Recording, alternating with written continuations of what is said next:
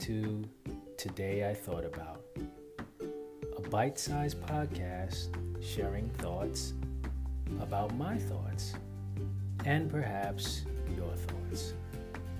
I'm the host, Ishmael Jeffers. Let's dive in. Today I thought about the ramifications of the concept of ageism and how it plays out in our society Ageism is basically discrimination based upon age. And I mean, for the most part, at least in my opinion or take of things, it deals with this fear of getting older and, you know, less vitality. It's always this kind of like less, less, less that you become and what you can't do. You know, and there's even even the subtle stigmas of elderly people don't have sex or they don't play sports. You know, um, which just simply isn't true. My particular journey with ageism has always been a bit of a challenge in that I've always looked younger than my age.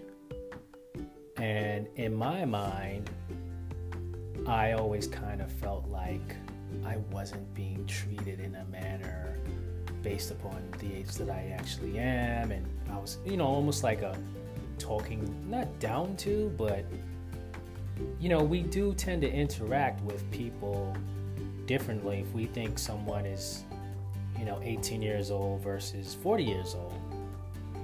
And I always wanted to look older. You know, I would dress kind of like what I thought an older person would dress as. I'm not really a hairy person, so I've always wanted facial hair and things of that nature. And more recently, well, actually, uh, you know, I've had locks for like 25 years, and more recently, I cut them off. And one of my reasons for not cutting it off for a while was just like, oh, I'm gonna look younger, and I don't want to deal with that. But um, age is a beautiful thing. Age is wisdom. Age is experience. Age allows you to see the world differently. Age is the transition, age is the change. And what my understanding of age is, is now like rather than being afraid of it, I embrace it. And when you embrace that, it becomes such a beautiful existence. Um, one of the people that I kind of like look at, well, I, actually, I, I, follow her podcast and videos. Is Elisa Goodkind, um, and she she addresses ageism quite often. I'll leave a link description of this podcast. But the bottom line is that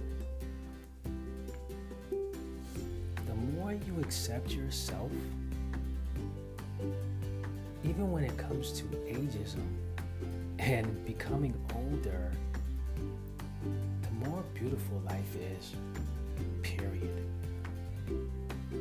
Ageism is just a number.